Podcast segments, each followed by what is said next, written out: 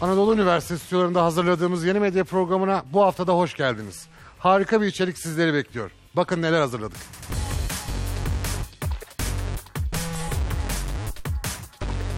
Yeni Medya'nın bu bölümünde konuğumuz Doktor Gamze Göker. İletişim uzmanı olan konuğumuzun ilgi alanlarını yeni iletişim teknolojileri ve toplumsal cinsiyet, toplumsal hareketler ve dijital aktivizm oluşturuyor. Ankara Üniversitesi Sosyal Bilimler Enstitüsü Kadın Çalışmaları programında yeni iletişim teknolojileri ve feminist dijital aktivizm dersini yürüten Gamze Göker, çeşitli sivil toplum örgütlerine verdiği eğitimlerin yanı sıra 2005 yılından bu yana Avrupa Birliği ve Birleşmiş Milletler projelerinde iletişim ve toplumsal cinsiyet uzmanı olarak çalışıyor. Yeni Medya'nın bu bölümünde konumuz siber cinsiyet. Programda cyborg nedir, cinsiyeti var mıdır, yeni medya çağında toplumsal cinsiyet ne demektir gibi konuların yanı sıra yeni medyada feminizm ve kadın haklarının nasıl savunulduğu ve ne gibi sonuçlar alındığı konuşulacaktır. Sevgili hocam hoş geldiniz programa. Hoş bulduk. Öncelikle katılmayı kabul ettiğiniz için çok çok teşekkür ederim. Ben teşekkür ederim. Ben davetiniz konuklarımız için yani ekran başındaki konuklarımız için tekrar sizinle ilgili biraz bilgi vermek istiyorum. Doktor Gamze Göker, iletişim uzmanı. Bir de hocam sanırım Ankara Üniversitesi'nde ders veriyorsunuz. Evet, e, Ankara Üniversitesi Sosyal Bilimler Enstitüsü'ne bağlı olarak Kadın Çalışmaları e, Yüksek Lisans Programı'nda Yeni İletişim Teknolojileri ve Dijital Aktivizm, Feminist Dijital Aktivizm isimli uzun isimli bir ders veriyorum. Ba- Bayağı da sert bir ismi varmış hocam. Yani e, gerçekten çok güzel bir ders ismi. İçeriği de öyle olduğundan eminim. Şimdi buraya e, sizi konuk ettim ve sizinle çok önemli bir meseleyi tartışacağım. Hayatın temeli olan bazı konulardan bahsedeceğiz. E, şeyi hatırlıyorum. E, ilk bilgisayarı galiba e, diferansiyel makinesi diye e, yapan Charles Babbage diye birisi. Ve ilk programcı da Lord Byron'ın kızı olan Ada Lovelace. Evet. Böyle magazin şeylerine bakıyorum ben de. Yine baktığım zaman bilgisayar bir kadın ve bir erkeğin işi gibi gözüküyor. Bu e, toplumsal cinsiyet meselesini yeni medya ve yeni kültür içerisinde nasıl değerlendiriyoruz? Ne gibi bölümleri var? Ne gibi sorunlar ortaya çıktı? O sorunlara ne gibi çözümler öneriyor? Sizinle konuşmak istiyoruz. Öncelikle bu şeyi bir vurgulayalım hocam. Cinsiyet ve toplumsal cinsiyet birbirinden ayrı şeyler mi? Ee, aslında öncelikle şunu söylemek isterim. Ee, sizin hani toplumsal cinsiyet meselesinin önemli olduğunu vurgulamanız e, gerçekten çok önemli. Çünkü biz hayatın çeşitli alanlarında çoğu zaman bunu es geçiyoruz. O nedenle toplumsal cinsiyet e, konusu bu bağlamda da çok önemli. E, cinsiyet dediğimiz şey bizim dişi ve erkek olarak doğuştan getirdiğimiz biyolojik özellikleri tanımlamak üzere Anladım. e, kullandığımız e, bir kavram. Toplumsal cinsiyet ise bu biyolojik özelliklerimize eklemlenen, toplum tarafından eklemlenen roller. Kadınlık ve erkeklik rollerinden Hmm. Söz ediyoruz öğretilen aslında. şeyler. yani. Evet, Yani bizim e, doğuştan getirmediğimiz öğretilen şeyler. evet. Kadınlığı ve erkekliği biz öğreniyoruz. Hatta daha doğmadan değil mi e, pembe ve mavi seçiliyor falan siz daha gelmeden bir kültür hazırlanmış bile Evet. oluyor. İsimlerle bile bu söz konusu. E, peki bir insan yeni medya olanaklarına kavuştuktan sonra bu öğrenilmiş ya da toplumsal cinsiyet diyebileceğim şeyi pekiştirir mi? Ya da yeniden üretmesine olanak tanır mı? Şimdi e, toplumsal cinsiyet meselesi ve yeni medyanın e, kesişme noktasında tıpkı diğer düşünme, kavrama ve eyleme biçimlerimizde olduğu gibi e, toplumsal cinsiyette de aynı durumla karşı karşıyayız. Yani gündelik hayatta e, taşıdığımız toplumsal rolleri, kadınlık ve erkeklik rollerini aslında yeni medya alanına da taşıyor oluyoruz. Ee, bizim meselemiz biraz tabii ki tıpkı hani e, internetin dışındaki yeni iletişim teknolojileri alanının dışındaki hayatta nasıl ki toplumsal cinsiyet rollerinin değişmesi, daha eşitlikçi olması, daha adil Yani. olması e, yönünde bir mücadele e, verilmesi gerektiğini düşünüyorsak aynı şeyin yeni medya alanına da taşınması gerektiğini düşünüyoruz. Bu nedenle önemli. Tabii ki yeni medya alanı e, bütün bu e, rahatsızlık verici durumlardan e, ari değil. Tabii. Elbette ki tüm e, gündelik hayattaki olumsuzlukları yeni medya alanında da yaşıyoruz. Ama aynı biçimde bunun mücadelesini de veriyoruz. Veriyoruz. Dolayısıyla olanak sağlıyor. hem olumsuzlukları hem de mücadeleleri şimdi röportajlar hazırlamışlar.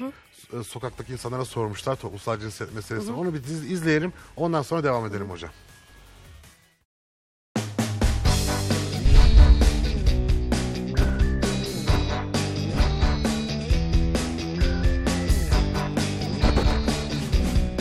Cyborg nedir? Kız mıdır, erkek midir?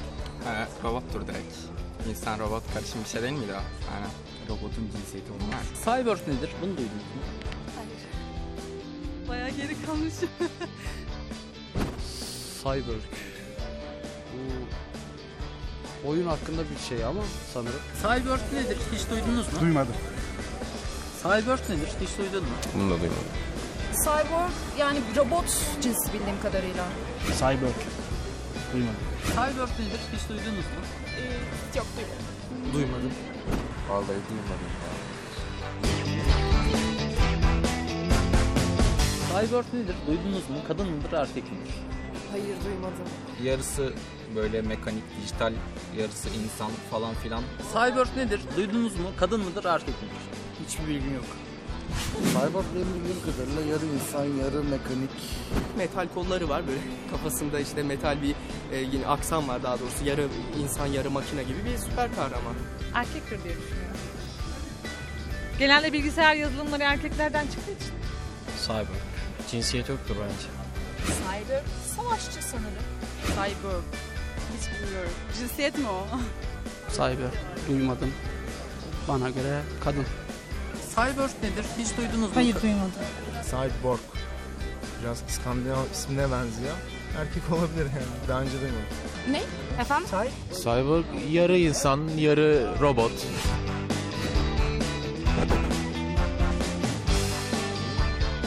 Cyborg nedir? Hiç duydun mu? Yok duymadım. Cyber. Duydum. Bir film galiba oyunda da hani kadın erkek bilmiyorum. Cyborg nedir? Hiç duydunuz mu? Duymadım. Cyborg? Yok. Cyborg duydum. Yani bir cinsiyet yok diye biliyorum ben ama. Cyborg nedir? Duydunuz mu? Kadın mıdır, erkek midir? Duymadım. Cyborg nedir? Hiç duydunuz mu? Duymadım ya. Duymadım ama erkek ismi gibi geliyor. ne oldu hakkında da bir fikrim yok. Biraz daha sanal zeka tarzı yani makineleşmiş bir şey. Genelde bilim kurgu filmlerinde geçiyor bu tür tarz şeyler. Robotlar vardı Terminator'da. O, onlar değil mi Cyborg'lar? Valla çok fazla bir bilgi sahibi değil insanlar galiba bu cyborg meselesinde özellikle. Ve çok ilginç bir nokta. İnsanlar e, bunun cinsiyeti ne diye sorduğunuzda kendi kafalarına göre ben erkek de olabilir, kadın da olabilir diye söyler. Birkaç tanesi cinsiyetsizdir dedi. Demek ki bu e, ikiliklerle bakıyoruz dünyaya galiba hocam. Yani kadın erkek gibi biraz heteronormatif bir bakış açısı oluyor ama yani başka toplumsal cinsiyetler de var sonuçta. En temel problem bu heteronormatif bakış açısı mı, ikilikler mi? Yani tabii cyborg kavramı bize bu ikilikleri sorgulamak, ikilikleri yerinden etmek için önemli bir e, avantaj sağlıyor. Aslında e, sokak röportajları şaşırtıcı biçimde iyi geldi bana Ah. hakikaten. Çünkü hem hani cyborg kavramının neye işaret ettiğine dair e, insan, makine, makine, insan. Hem insan hem makine ne insan ne makine aslında. Hepsini içeren bir kavram cyborg. Dolayısıyla e, gençlerde bir farkındalık var o sevindirici bence ve cinsiyetsiz olmasına dair bir e, bilgi olması da güzel. Çünkü biz popüler kültürde cyborg tanımını, e, cyborgla tanımlanan e, yaratıklar diyeyim hep e, genellikle erkek olarak tanımlandığını görüyoruz. Bir Ee, röportajda birisi dedi programları erkekler yazdığı için dedi. Evet. O çok O da enteresan güzel bir noktaydı. bir e, göndermeydi. Ee, bizim için yani sosyal bilimler alanında e, çalışanlar için e, cyborg kavramının bize sunduğu olanakları şöyle özetlemek mümkün aslında. Hani batılı düşünme tarzı dediğimiz ikiliklerle, ka- ikili karşıtlıklarla düşünme e, biçimini yerinden eden bir e, imge, simge, e, düşünme biçimi, bir aslında felsefe.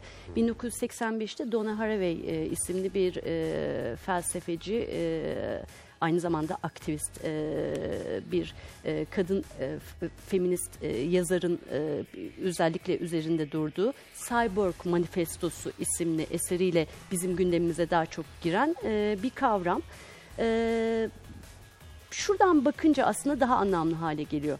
Hani e, günlük hayat içerisinde iktidarın e, karşılaştığı varlıkları sınıflamaya yönelik bir e, eğilimi vardır her zaman. Tabii. Çünkü sınıflayabildiği şeyin üzerinde tahakküm kurabilir. Dolayısıyla insanların cinsiyetlerini kadın ve erkek, e, e, dünya üzerindeki varlıkları insan ve hayvan e, gibi tanımlayarak ilerleyebildiğinde kontrol edebilmesi de daha mümkündür. Tabii. Cyborg'da ise az önce sizin vurguladığınız gibi heteronormatif bir e, tanımlamaya bir karşı çıkış olduğu için aslında tahakkümle mücadele etmenin de bir yolunu, yöntemini, düşünme biçimini sağlamış oluyor bize e, cyborg.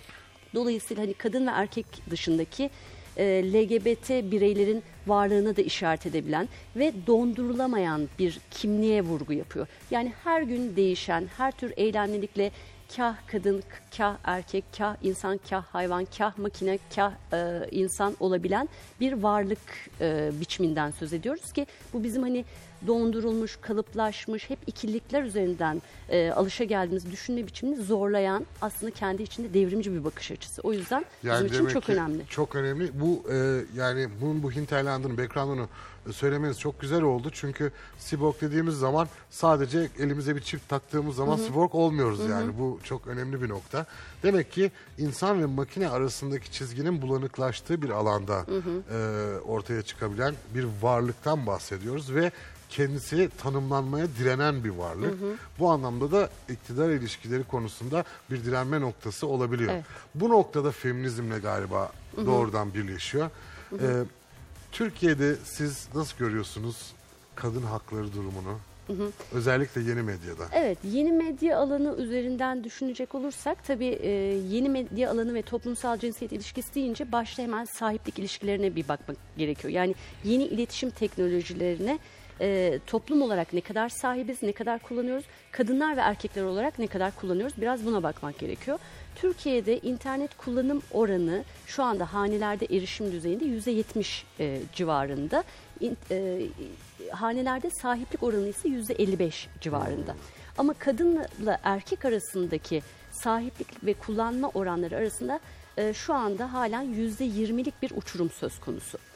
Dünyadaki oranlara baktığımızda ise e, dünyada şu anda yaklaşık 3 milyar 600 bin 600 milyon e, insan internet e, kullanıyor. Bunun yaklaşık e, %53 %47 e, oranında kadınla erkek arasında kullanımın paylaşıldığını görüyoruz. Yani aradaki demek? fark daha küçük. Batı ülkelerinde, kuzey ülkelerinde kadınla erkeğin kullanım oranı arasındaki fark küçülüyor. Daha az gelişmiş ülkelere gidildikçe fark açılıyor. Bunu nasıl tanımlıyoruz biz? Sayısal uçurum dediğimiz, digital divide dediğimiz bir kavramla açıklıyoruz. Digital divide aslında sadece kadın ve erkeğin sahiplik meselesi ve kullanma becerilerini tanımlayan bir kavram değil. Aynı zamanda insanların sınıfsal, yaşa bağlı, yaşadığı coğrafyaya bağlı, etnik e, kökenine bağlı erişim engelleri yaşamasıyla, engellilik durumuna bağlı olarak örneğin e, yaşadığı engellilik durumunu e, tanımlamak üzere kullandığımız bir kavram. Bu erişim meselesi çok önemli hocam. Ee, küçük bir ara vereceğiz. Ondan sonra buradan devam edelim.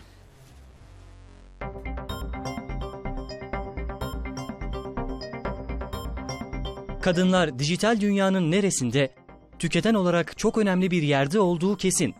Ancak yapılan araştırmalar gösteriyor ki teknolojinin üretilmesi noktasında da kadın düşüncesi zirvede. Yıllarca Google'ın arkasındaki gizli güç olarak nitelendirilen Yahoo'yu başarıyla yöneten Marissa Mayer, en büyük akıllı telefon markaları arasında sayılan HTC'nin kurucusu ve başkanı kadın girişimci Sher Wang, eBay'in CEO'su ve HP'nin başına geçen Meg Whitman, Xerox'ın başına geçen Afrika kökenli Ursula Burns bir çırpıda sayabileceğimiz örnekler.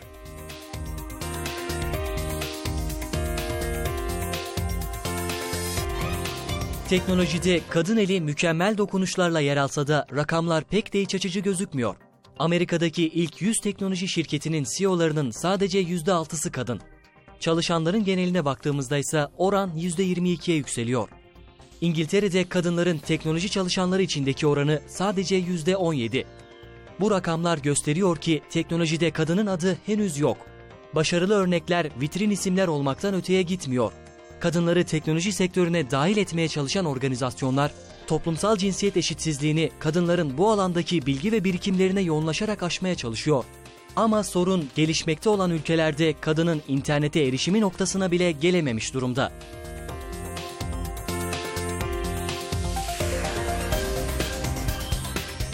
Dijital dünyanın dili aslında toplumsal cinsiyet eşitsizliğini yeniden kuruyor. Sorun daha çok içerik ve dil sorunu. Yeni medya yeni bir eril dünya daha yaratırken kadını tanımlayan yeni kodlara ihtiyaç var. Kim bilir belki yakın gelecekte sadece kadınlar tarafından oluşturulan dijital bir dil geliştirilir.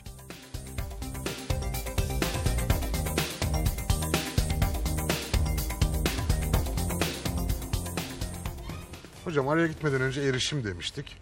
Bu yeni teknolojilere ve internete erişim artık bir insan hakkı olarak değerlendiriliyor. Değil mi? Hı hı. Kadınlar açısından değerlendirdiğimizde de bu ne diyelim daha doğru bir toplumsal cinsiyet paylaşımı diyeyim e, durumuna gelebilmek için kadınlar için bir kaynak, yeni bir e, olanak Hı hı. sunuyor mu? Yoksa orada yeniden üretiyor muyuz aynı şeyleri? Hı hı. Şimdi e, Türkiye açısından şöyle bir durum var açıkçası. E, aslında tüm dünyada gözlemlediğimiz bir olgu ama Türkiye gibi e, toplumsal cinsiyet e, adaletsizliğinin daha yüksek olduğu ülkelerde bunu daha e, büyük oranlarda gözlemliyoruz. E, hani az önce internete erişim e, oranlarından söz ettik. Kadın ve erkek arasındaki e, oran farklılıklarından söz ettik. E, Türkiye'nin batısı ile doğusu arasında da e, ciddi bir erişim farkı e, olabiliyor. E, Örneğin e, Kars'ın bir köyündeki e, 10 16-24 yaş arasındaki interneti en çok kullandığını e, düşündüğümüz bir e, erkeğin e, intern yeni iletişim teknolojilerine erişebilme e, olanağı ulaştıktan sonraki kullanım becerileri e, meselesinin üzerine ki birçok sınırlılıktan söz ediyoruz. Çünkü internette içeriklerin e, çok büyük bir oranı İngilizce. E, dolayısıyla kullanabilmek için aynı zamanda İngilizce biliyor olmak gerekiyor. E, bunun üzerine bir de kadın olma halini eklediğimizde Türkiye açısından biraz daha dramatik bir durumla karşı karşıyayız. E, hani şiddet oranlarının çok yüksek olduğu, namus cinayeti e, oranlarının yüksek olduğu, kadınların evden çıkabilme imkanının bile çok sınırlı olduğu bir ülkede e, yeni iletişim teknolojilerini kullanabilme meselesi de oldukça problemli bir e, tablo arz Ee, ediyor. Ve hatta birçok ilişkide bir risk diye görülüyor. Ben öğrencilerimden biliyorum. Onların deyimiyle ilişki yapan, yapmak diyorlar artık Hmm. ona. İlişki yapan ya da sevgili yapan bir e, diğerine özellikle kıza ya Facebook'unu kapattırıyor Hı hı. ya da Facebook'unu yeniden düzenlettiriyor. Hı hı. Bu çok enteresan bir durum. Yani e, o bizim kendi kimliğimizi, kişiliğimizi Hı hı. ifade ettiğimiz bir yer. Orayı bile kontrol ettiriyorlar. Yani o toplumsal cinsiyet kalıbını Evet. maalesef yeni medyada taşımış gibi bir haldeyiz. Tabii zaten bu bize şeyi gösteriyor işte hani günlük hayattaki toplumsal cinsiyet rollerini, kadınlık ve erkeklik rollerini aslında çok benzer biçimde e, yeni medya alanına da taşıyoruz. Hani birçok araştırma da zaten bunu gösteriyor. Hep e, kafamızda şey var, sanal dünya diye tanımladığımız bir alan var ve gerçek dünya diye tanımladığımız bir alan var. Aslında ikisi birbirinin aynısı durumunda. Çok e, benzer biçimde e, işliyor kadınlık ve erkeklik ilişkileri. Ama Özellikle bu toplumsal cinsiyetin yeniden yani eski halinin yeniden üretilmemesi için Hı hı.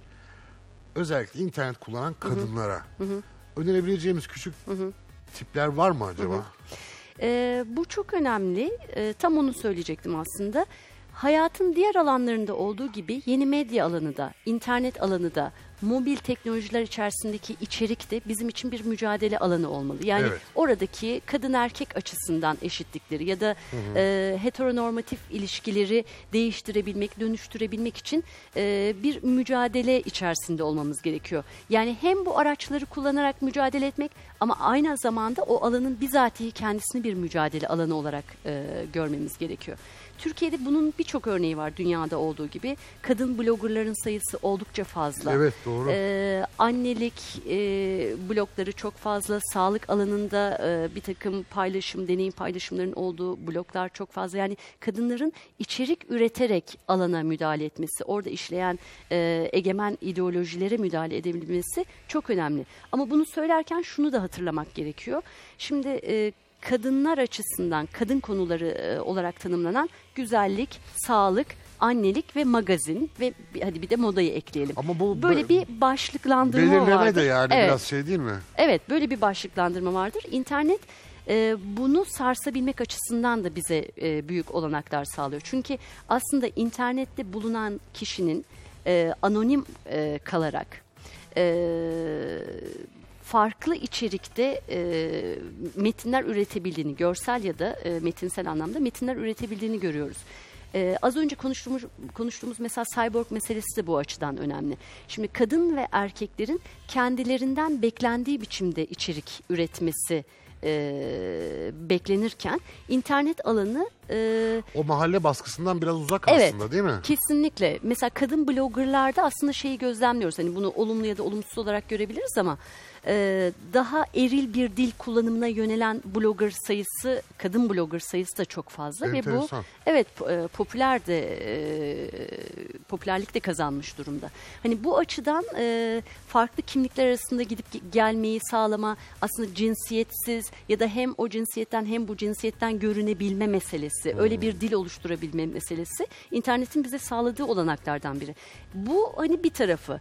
Öte yandan tabii ki aktivizm meselesinde internet çok önemli. Hem Türkiye'de hem dünyada birçok feminist örgüt, birçok LGBT örgütü, toplumsal cinsiyet alanında faaliyet gösteren örgüt interneti hem araç olarak kendi aktivizmlerinde kullanıyorlar hem bizatihi o alanı bir e, politik e, alan olarak benimseyip Evet. orada mücadele sürdürüyorlar. Evet.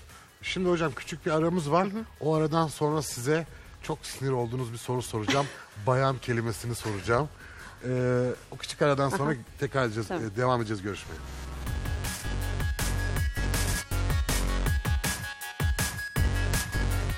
Dünya üzerinde internet erişimi olan kullanıcı sayısının 3 milyar 300 milyon dolaylarında olduğunu, toplam web site sayısının 1 milyara yaklaştığını, bir gün içinde YouTube'da 10 milyarın üzerinde video izlenildiğini, 80 milyon fotoğrafın Instagram'a yüklendiğini, 120 milyon Tumblr gönderisinin oluşturulduğunu, 500 milyonun üzerinde tweet atıldığını, gönderilen mail sayısının 200 milyarı aştığını, Google aramalarının ise yaklaşık 4 milyar 500 milyonu geçtiğini, yine 4 milyon blog postunun girildiğini, 200 milyona yakın Skype görüşmesinin yapıldığını, toplam trafiğin ise 3 milyar GB civarında olduğunu biliyor musunuz? Hocam söz verdiğim yerine getiriyorum. Bu e, e, feminist yaklaşımı savunan e, kadınlar bu bayan ve kız kelimelerini kullanılmasını istemiyorlar. Bu da bir mücadele değil mi? E, tabii ki bu dile dile ilişkin bir mücadeledir. Evet. Şimdi hemen Yani bu e, sa- bunu demesek ne olacak demeyelim. Çünkü dil e, iktidar ilişkilerini üreten çok önemli bir araç. Hı hı. Ee, hemen sözcüklere bakalım. Neden feministleri rahatsız ediyor? Aslında kadınları neden rahatsız ediyor bu sözcükler? Bayan sözcüğü aslında kibar olmak adına kullanıldığı iddia edilen bir sözcük ama aslında bir hitap sözcüğü. Nasıl ki erkeklere biz bay diye hitap etmiyorsak değil mi? Ee, kadınlara da aslında bayan diye hitap Hatta etmememiz bayan gerekiyor. diye hocam. Evet. Hatta feministlerin mesela böyle bir e, festivali vardı. Bayan Festivali diye. Evet. Bunu bu tabii dalga geçilen bir e, konu haline geldi çok uzun süre. E, aynı zamanda kadını kadınların cinselliğine e, vurgu yap, yapan bir sözcük olan kadın sözcüğünden kaçınmak için e, Evet. Uydurulmuş bir sözcük demek istiyorum. Demek kadın demekten utanıyor mesela bazı Evet. insanlar. Çok ilginçtir Evet. yani. O halbuki e, utanılacak değil bence tam tersi bir durum e, kullanmak açısından. Bir de hocam şimdi e, insanlar tabii dili kullanacaklar. Bunu e, internet ortamında daha eşitlikçi bir biçimde sağlayabilirler. Ama özellikle kadınların internet ortamında ben, şimdi ben e, ekranları başında herkesin öyle dediğinden eminim kadınların hepsinin. Evet daha eşitlikçi, eşitlikçi olmalı ama ne yapabiliriz? Hı hı. O olanakları bilmeyenler olabilir. Hı hı. E, bu internet üzerinde bu eşitlikçi anlayışı daha fazla yaygınlaştırabilmek için ne yapabilirler pratik olarak? En başta eşitlikçi içerik üretmeleri gerekiyor. Şimdi biz interneti daha çok tüketici e, olarak kullanan Evet, e, toplumlardan biriyiz. Ya hani içeriği paylaşıyoruz e, ya sürekli bir e, tekrar etme durumu söz konusu. İçerik üretmek gerekiyor. Daha eşitlikçi olduklarını düşündükleri içeriği e, dolaşıma sokmaları gerekiyor ki kadınların e, ya- yayılımı artsın. Ee, internet üzerinde örgütlenmiş bir takım oluşumlar var. Onlara üye olabilirler. Aa, bu Ee, evet, çok önemli. Hem dünyadaki e, aktivist hareketleri takip edebilirler. Kendilerini bu anlamda geliştirebilirler. Benzeri örneğin festival, etkinlik, e, e, eylemlilikleri Türkiye'de e, gerçekleştirmek üzere harekete geçebilirler. Blog yazmak hakikaten e, önemli bir e, pratik. E, kadın dilinin gelişimi, Evet. e, gündelik hayatta yaşanan e, kadın ve erkek olmaktan kaynaklı problemlerin tartışılabilmesine olanak sağlayan bir blogosfer or- ortamından söz ediyoruz. Burada seslerinin duyulmasını sağlamaları önemli. Öte yandan işin e, biraz daha teknolojik boyutuna değinerek kod yazmalarını elbette ki ö- önerebiliriz. Yani e, siz az önce değindiniz hani Ada Lovelace e, ilk kadın programcı e, tarihte e, ilk programcı çok özür diliyorum. İlk kadın programcı değil ilk programcı. Tıpkı e, onun izinden giderek e, kod yazılabilir. İşin sadece yazılım tarafında değil, donanım tarafında da kadınlar olarak e, Kesinlikle. görev alabiliriz. E, özgür e, yazılım, açık kaynak kodlu yazılım Destek e, verebilirler. Evet, destek verebilirler. Kadınlara açık bir alan. Peki bir de e, şey gördükleri eşitsizlikçi söylemleri ifşa etmek Evet. ve onlarla direkt onlara bir şeyler söylemek, karşı Hı hı. çıkmak da bir yöntem olabilir mi? Elbette ki yani hem bu e, en e, bilinen anlamıyla internette çeşitli platformlarda tartışmak, eleştirili yazıları yazmaktan başlayıp aynı zamanda bir takım mekanizmalar var. E, Twitter, Facebook'ta kadınlara yönelik cinsel taciz, çeşitli şiddet içerikli söylemlerle mücadele etmek üzere oluşturulmuş platformlar var. E, o platformlara şikayetlerde bulunabilirler.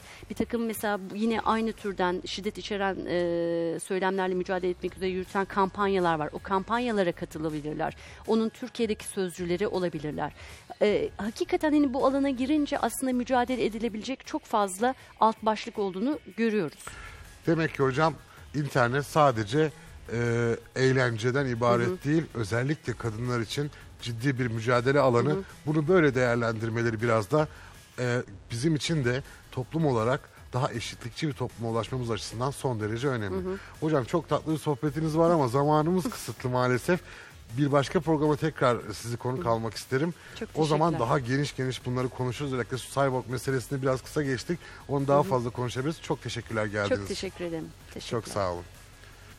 Sayın seyirciler, Yeni Medya programının bu haftada sonuna geldik. Bir sonraki hafta görüşmek üzere. Hoşçakalın.